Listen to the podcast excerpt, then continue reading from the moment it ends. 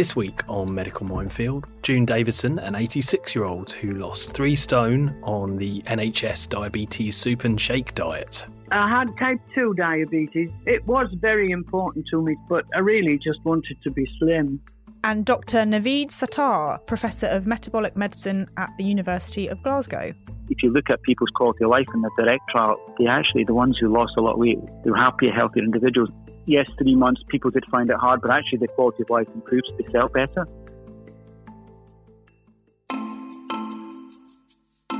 Welcome to Medical Minefield, the podcast where we talk about the ethical dilemmas at the heart of the health stories that matter the most. I'm Barney Calman. And I'm Eve Simmons. And we're health journalists, which means we spend our lives asking tough questions to top experts so you don't have to. This week, we're asking Is the NHS soup and shakes diet really the magic bullet for diabetes that everyone's been hoping for? As ever, we'd like to know what you think. So if you have a question or a suggestion for us at Medical Minefield, tweet us at MedMinefield.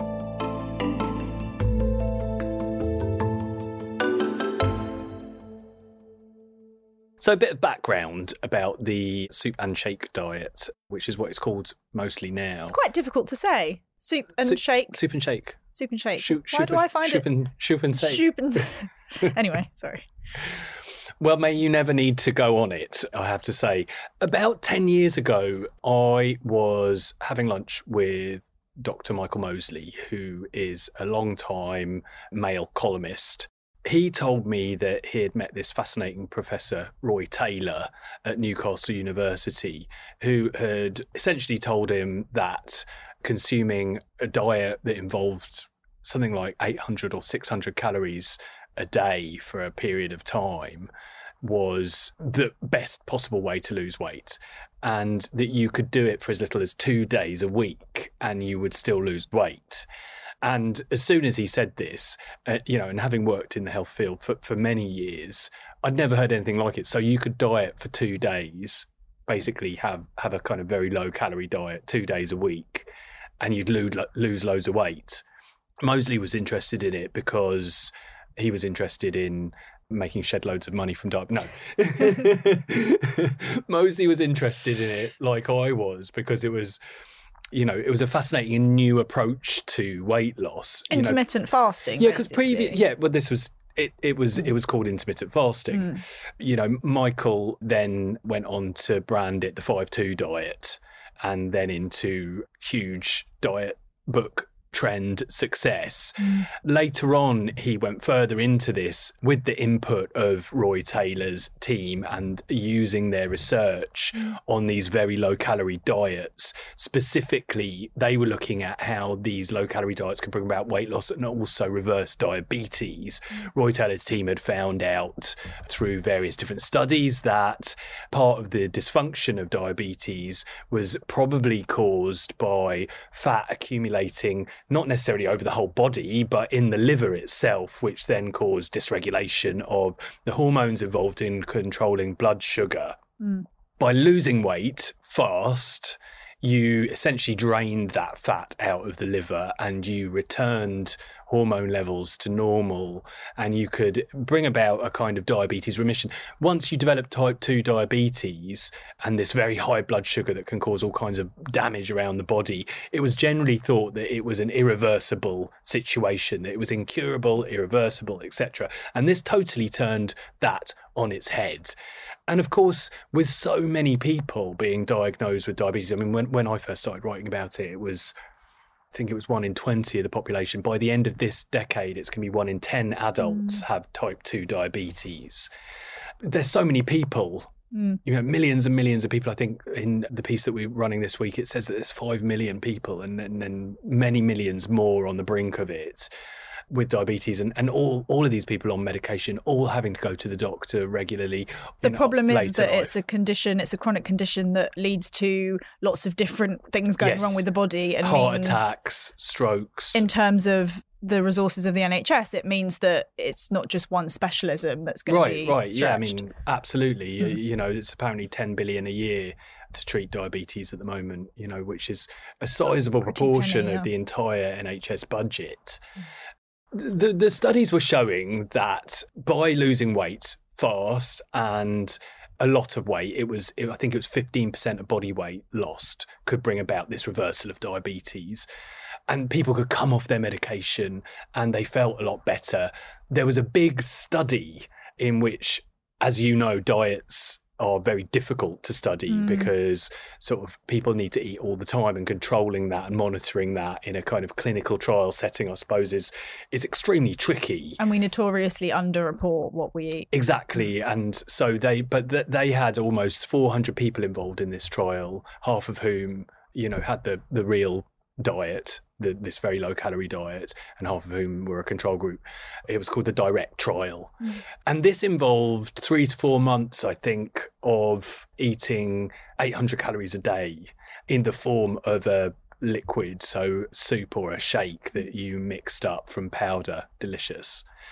Mm. Initially, was a huge success you know, I think after one year, almost half of them had gone into remission which is sort of expected because you do see these very dramatic results within a year of any diet. So we've seen this with low carb diets, we've seen this with other kinds of diets, especially extreme diets when it's very low calorie. Yeah. I mean, you know, go figure. You you you stop someone eating for a large amount of time and they lose weight. But of course, with diets, the key is bringing out about any kind of lasting change to weight. Mm. And of course, once people start to return to old patterns of eating, they put on weight again. Mm. And there was always this question mark in my mind. I mean, we did a hell of a lot of stuff with, you know, Roy Taylor and talking about these studies and promoting those findings. And there was always something in, in the back of my mind wondering what would happen as things panned out? You know, would, would it last? Well, that's because the wealth of research that already exists shows that on the whole, diets don't work. And when you go back and look at the participants 20 years later, I think it's something like 90% of them have gained weight, if not more mm. than where they were to begin with mm. which is why that you know the statistics that's always reported is i think it's about 90% diets don't work and the background of doing a lot of stories around this direct trial and this kind of diet, diabetes diet, I suppose you want to give some good news to people that, that mm. you know, I mm. mean, people really don't want to be on medication and staring down the barrel of, you know, various different horrible complications from diabetes. And this would genuinely give people some hope, I think. And, you know, of course, it was backed by very well conducted research but but as I say, th- th- there is this question mark, isn't there, as to what, what happens next? And and you know, when, whenever I spoke to the the different professors involved, I always felt like, as brilliant as they are, there was always a bit of a kind of, and people will go back to normal eating and they will receive support, and somehow there will be lasting change. Mm. And it didn't add up to me as you always say, mm-hmm. weight is such a complicated thing. It's mm. such a lifelong, complicated web mm. of different factors. And the idea that a diet could solve that in such a simple way, especially when people, you know, a lot of people who've developed type 2 diabetes have become quite overweight mm. and they find it very difficult to manage their weight. So, in general, I'd say that these are complicated cases as as of the latest data, mm. so there was 198 participants in the in the original trial, mm-hmm. and 11 of them are in diabetes remission now. Wow. Does that mean that 11 of them have kept the weight off? Or could yes. it be that, that more of them could have kept the weight off, but they just. Yes. So, it, again, the, the five year data hasn't been published. They mm. announced this a little while back. But this 11 figure is presumably the people that have managed to stay low weight. In the initial trial, mm. people that regained weight were given they, they like were given a, a, refresher course yeah. in which they had to do the whole three month, four month mm. on 800 calorie shakes again. Jeez. And large numbers of them needed to do that. Mm. Large numbers of needed of them needed to do two refresher courses I think if the ultimate promise mm. is that it's this yeah. lifesaver that's going to work and get you off drugs, etc., etc., then you would do it, wouldn't you? You you would do it. You would, and your family would be cheering you on, and da da da. How does it feel when, after all of that, you know, three refresher courses, etc., etc., you still don't manage to do that? Absolutely. I mean, as soon as you start messing around with telling people how much, how many calories are in something, that's a fact that you can never forget. And it leads to huge amount of disordered eating. And also, what you're doing is for a period of time saying that this simple pleasure in life, which what like most of us enjoy eating, you're then associating food with something you shouldn't be doing and what kind of relationship does that set up mm, then? So, mm. what happens when you're off the shakes and then you have to reintroduce food into your life? Mm. You're automatically sort of afraid of it or feel that you shouldn't have it, which then, as we know that studies have shown, as soon as you feel that you shouldn't have something, you end up having more of it. And it's, it's just a disordered relationship. But what worries me more than anything is that we have good research to show that what is really damaging is yo-yo dieting when people lose a lot of weight and then put it back on and then lose it again and then put it back on. Damaging physically or mentally? I think both? both, but physically there are some studies that have shown that being a bit overweight for the majority of your life is is far less unhealthy than yo-yoing. I think that the people that ran the direct trial are running the direct trial their heart is in the right place and they're conducting a trial in a very good way in order to really measure the results. But it just begins to look like torture to me. I think what worries me also is the psychological impact of, of constantly having that goal. I mean, a lot of people who I've spoken to who have been overweight have said to me that you constantly feel like your life will begin when you're thin. Mm. And I imagine, you know, having this very extreme program and then it not working and then constantly your your one goal is to get back to that stage where you're that thin again and it's impossible for it to not have an effect on your physical confidence about how you look because it is about how you look whether we like it or not. I mean it's about your health but i think that on a very kind of everyday level that's that's really how most people view it. It's about being thin or not being thin. But also the the sense of of failure. Our reporter Jo Macfarlane has, has been looking into this and, and some of the people that she has spoken to this week, you know, they all blame themselves for mm. putting the weight back on life is complicated, and to add self blame on top of everything else when you probably already blame yourself for being in the situation that you've got diabetes.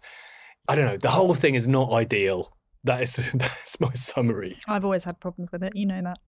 Before we go any further, let's hear from someone who has first-hand experience of this diet. On the line now is June Davison, who has had experience of the soup and shake diet. June, can you tell us a little bit about how you came to get involved in this diet? I read about it. I don't know if it was in a newspaper or what, but I read about it, and it was done by a Newcastle professor. Mm, Roy Taylor. Yeah, mm. he said how good it was and went on about the benefits of it. And as I was feeling very uncomfortable at the time, I thought, oh, I can give that a go. But I didn't go to any doctor or anything. I just, he mentioned which food he used. And so I thought, oh, I'll use that food and have a go at this. Were you overweight at the time? I was. I weighed, yes, I weighed about two and a half stone overweight. And did you have type 2 diabetes? I had type 2 diabetes, yes, and I was on tablets, um, metformin for it. And I suppose the reason that you'd want to go on the diet is because you'd read that you'd be able to stop taking the tablets, that it would reverse your diabetes. It was very important to me to do that, but I really just wanted to be slim. Hmm. Oh, really? And when did you first start doing it? In 2020, in the lockdown. Okay. And so you went about cutting down your calories to sort of, um, it's, it's 800 calories a day, is that right? I've read about it since, and it, 800 was the target. But I just had three shakes a day, and that was it. So it's about mine was about six hundred to seven hundred. And how did you get on with it at first, June? Did you find that? I mean, that sounds to me absolutely horrific. no, well, it, it, he did say in his article that you would be hungry for the first three days, and then you wouldn't be hungry after that. I had tried the five and two, and I found the two days of not eating was all right. I could cope with that. The, the less I ate, the less I wanted to eat. Mm-hmm. And so the I was hungry for the first three days, but, but I determinedly stuck to it, and and then I just learned to live with it. Really. What about things like going out for dinner with friends and family and that kind of thing, celebrations? That must have been Well, it was Bit of a downer. fortunately it was lockdown, so we didn't go to many Mm. places. But no, I didn't eat much outside of the diet. I used to go walking a lot and every day, and the um, I was always hungry when I came home, and I did get hungry because I used to put off eating the next shake because I knew that after that I was waiting for the next shake. So the longer I put it off, the better. And that meant the evening was not too long for me to cope with. But I used to come in from the walks and I used to have um, something like two sticks of celery and a tomato and, you know, just odds and ends of salad. that couldn't have satisfied you much. No, but you do use more calories chewing celery than you do eating it. Yeah. I quite, I actually quite like celery. I do really I- like I do like a but I do of like it with a bit of hummus on the end. I have to Oh, say. Oh no, I like a bit of salt on, but salt isn't good for me apparently. Oh, I don't yeah, think blood anything's good for me. Yeah, don't think anything's good for me. But you lost quite a lot of weight, didn't you? After about three months? Yeah, it was four months in total for me, Four months. and I, I went down to ten stone thirteen or ten stone twelve or something like that. And I'd, I'd started off at thirteen stone ten, so I'd lost three stone.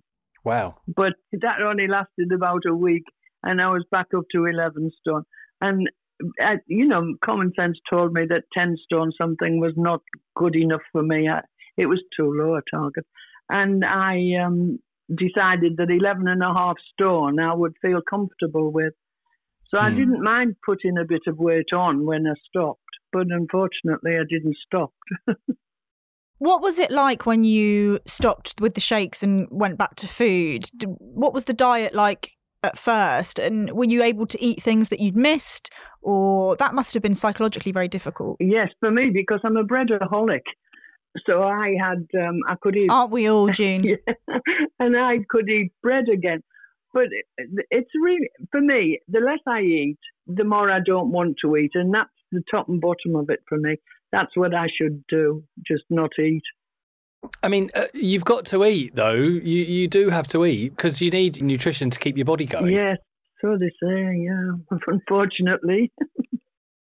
And when you put the weight back on, did your blood sugar go back up again? Yeah, but that's just quite recently. It's since last December. It wasn't sort of instant. Not that I know of. Yeah, yeah. So sort of two years down the line, and that that's kind of where you're at now. Yes. And I'm on metformin. Again. Yeah, again. Yeah. And have you put all of the weight that you lost back on? Yes. How does that make you feel? Oh, sick, absolutely sick. Gutted. I can't believe I allowed myself to put the weight back on. But uh, considering I was doing it all on my own, I thought I did well. But really, you're not doing well if it's like giving up smoking. You're not doing well if you're still smoking. But I have to tell you, June, there is a lot of research that shows that it's not as simple as just having willpower. um, a lot of Yeah. this is is is totally out of your control. Unfortunately, you know, based in genetics and lots of things that none of us can do anything about. And June, you're, you're are you 85? Did you say 86. 86? Well, look, you must be doing something right if you if you get to 86 and sound as sharp and, and switched on mm. as you do. So Oh, really? I don't think you should beat yourself up too much. But listen, thank you so much for finding some time to join us and for answering our questions. Oh, that's all right. Something that June said is that she did it all on her own. Uh, uh, She'd read about it in a paper, and I'm sure lots of people are doing that. The NHS approach is different. So you sign up on a website and then you select what you want as your meal replacements. And I, I believe you can have soups, shakes, there are porridges as well. Each one of these is about 200 calories, I believe. And so you select those and they're, they're posted to you. But if you're accepted onto the program, so the initial, there was a couple of thousand people accepted onto the program initially, and, and they in April they said that they were rolling that out to a wider group. Right. I think anyone eligible now can get it, and it, it, it's costing the NHS about one thousand one hundred or hmm. something per patient. Hmm. These are private companies giving out these meal replacements and the NHS pays for them basically. But you also get peer support so that you, you go on these Zoom meetings with other people on the diet mm-hmm. and uh, I presume dietitians that work work for your local authority who will talk you through whatever it is that local authority dietitians talk people through when they're existing on soups and liquids so there is support. Support is available. It's available. I don't know what it involves. There was there was one guy who was saying that he felt like it wasn't enough, or that it ended when the uh, weight loss stage ended, which was when you needed the support the most. So there might be some snags to iron out in in terms of delivery of that. I get the impression it's like a diet club type situation, like diet meetings. You know, like Weight Watchers. No weigh-ins though. Without the weigh-ins. I have to say, June's conversation made me very, very sad. Why? She's 86 years old, and it seems as though the last 10 years of her life have been focused, in her words, not on her health, but on being mm-hmm. thin. I just think at 86 years old, to spend however many weeks she spent living off dust is such a waste of time. But also, I understand why people don't want to hmm. have type 2 diabetes because it's serious. And, you know, especially if you do get yourself to 86, you know, the idea that you might lose your sight or, you know, have problems with your feet or, you know, all the other things that could catch you um, if you have diabetes, I, I understand that. Before we go any further, let's let's have a chat to a doctor who who knows all about this subject. Joining us now is Dr. Naveed Sattar, Professor of Metabolic Medicine at the University of Glasgow. Thanks very much for finding some time to join us today. I feel like every time I ever talk to you nowadays, it's it's about this very subject, about how things are going with with the direct trial, which which you were involved in. I know this is something that you're very passionate about because you are on the coalface, working with people who have diabetes and, and really want to lose weight. We've just been given some new data from the direct trial, which, as you know, I'm I'm very intrigued by, and that we've seen that there are 11 people left who are in diabetes remission. How do you feel about the success of the direct trial, this this diet? I think there's lots of pluses. I think what you must remember is it's not all just about remission, it's also about time spent with low sugar levels. So even people who perhaps who are in remission have come back have had two to three to four, five years with sugar levels in the normal range and weight much lower than it would have been otherwise. And what we know in terms of complications of diabetes it's not just one glucose level at a time or the weight at one particular time. It's your aggregated exposure to high weight and high sugar that accelerates risk of heart disease or eye disease or kidney disease. So the fact that we've managed to help people keep some of those risk factors down for a long period of time or a variable periods of time is good. And there's no reason why such individuals couldn't undergo that intervention again as one factor. And equally, I think we do need to work harder helping people who lose lots of weight initially, but put it back on. We need to help them work out how best to sustain some of that weight loss or keep it off for longer. I would say direct was a really fundamental paradigm shift, but it's the start rather than the finish of our journey in terms of helping people lose weight. But we can improve as we go on, as we learn more and we see more data on how to improve it.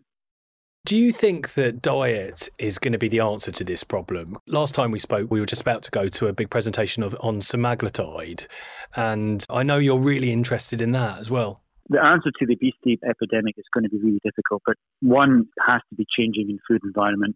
Whether the government policies will allow that to happen, I don't know. Time will tell.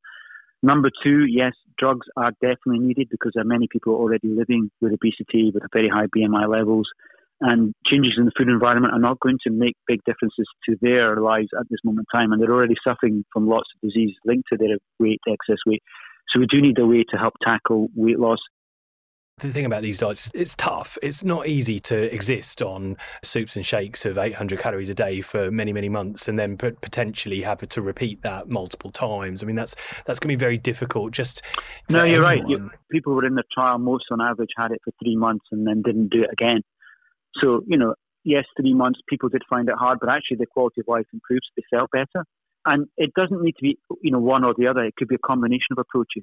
My sense is in the future, we perhaps will use the direct type of approach in individuals. Some people will do great on it, don't need anything else. Others might need to repeat it. Potentially, others could have, for example, one of these drugs to then effectively control their appetite so they don't bounce back, you know, giving it a very low dose potentially. Those kind of trials have started to be done whereby they give a very low calorie diet followed by, for example, a drug that helps them keep their appetite under control. So I think it's a mixed match approach to help many more people be much lower weight and have better quality lives than they are now. Do you think that enough weight, forgive the, the pun, has been given to the risks of these kind of interventions? So the long term complications perhaps that may be associated with yo-yo dieting and also the psychological impact of being on a starvation diet essentially. Well yes and no. I mean i think you've got to be careful. The starvation diet remember uh, it's only for a short period of time for a few weeks. And actually if you look at people's quality of life in the direct trial one year they actually the ones who lost a lot of weight felt much better so they're happier they were happier healthier individuals and if you look at a surgery trial in diabetes compared to medical, and people were 20 kilograms lighter for 10 years. Their vitality, their pain was far lower. They had much better mobility. They had better mental health. Everything. So being able to keep people at a lower weight and stop putting on lots of weight actually in the end does re- result in happier, healthier, more mobile individuals. So that's number one. Number two, the side effects of these drugs, they cause nausea and vomiting in the short term for most people, for some people certainly, and but often that lessens, you know, the chemical aspect starts to kick in, and then they eat smaller volumes of food, and the, that nausea and vomiting often dissipates. So far, these drugs look like they may protect against heart disease. They certainly do, and protect against stroke, and they may protect liver and other aspects, all linked to weight loss. Naveed, we spoke to a woman who had undergone the, the soup and shakes diet herself. She'd got in contact with Roy Taylor, it sounds like, and had kind of started her own experiment. And she, from the conversation, you know, I, I, was very concerned with the way that she was talking about food. This is a, a, woman in her late 80s saying things like, I just want to be thin and, and I should probably just not eat, and it's better if I don't eat. Is there a, a concern or even a consciousness about eating disorders in this sphere? Oh, absolutely. I mean, it's like any intervention that pretty much every intervention, there's always a downside in small number of individuals you know, and you know, some people might abuse some of these new drugs to help them cope with their eating disorder. That's definitely possible. What we have to look at is can we mitigate that risk? Can we keep it low? And what's the overall benefit for the whole population of a particular intervention? And is that benefit substantially outweighing the potential harms? And if there are harms, can we work how to minimize those harms going forward? And that's what we've done in medicine all along over the last 20, 30, 40, 50 years. And that's what we've got to do with these drugs if the overall benefit for the vast majority is fantastic, does that mean we don't, you know, use that particular type of intervention? And the answer is probably we should use that intervention, but then try and minimise the risk. So it's, we've got to look at the whole big context. Absolutely. Well, Professor Naveed Sattar, it has been great to speak to you as always. Absolute pleasure. Thank you very much. So it feels to me that the direct trial was really important, that it showed uh, on multiple levels the mechanism of a diet and how it reverses mm. diabetes. Mm. And it was a very well conducted clinical trial into diet, which, having seen many a clinical trial on diet, they aren't often done in such a methodical and careful way. And it's really set a benchmark. It's going to be very important going forward because of how much was was able to be measured and controlled for and how much they know about the outcomes and, and the more data that they're able to provide the research community to scrutinize the better. Mm. so i think it's really important that they're as as transparent as as possible you know giving every minor detail that could possibly be needed. You know i mean naveed said it was it was not long but i mean i just i couldn't do it having written about the 5-2 diet etc i couldn't do one day of it I, I got to the end of the 5-2 fasting day where you're supposed to have just 500 calories. I don't know what it is. And i i think i ate a pizza. I also have to say, I know that I'm, um, you know, tooting this horn again and again, but eating disorders can develop very quickly. And often it just takes a couple of weeks of an extreme diet to kick somebody into a mindset that can be incredibly damaging and can outlive that diet. And I think that there's a big misconception that just because perhaps this group of patients won't be th- very thin, that they can't develop eating disorders. And that's completely untrue. In fact, the most common eating disorder is binge eating disorder. Most people with eating disorders are a healthy weight, if not overweight.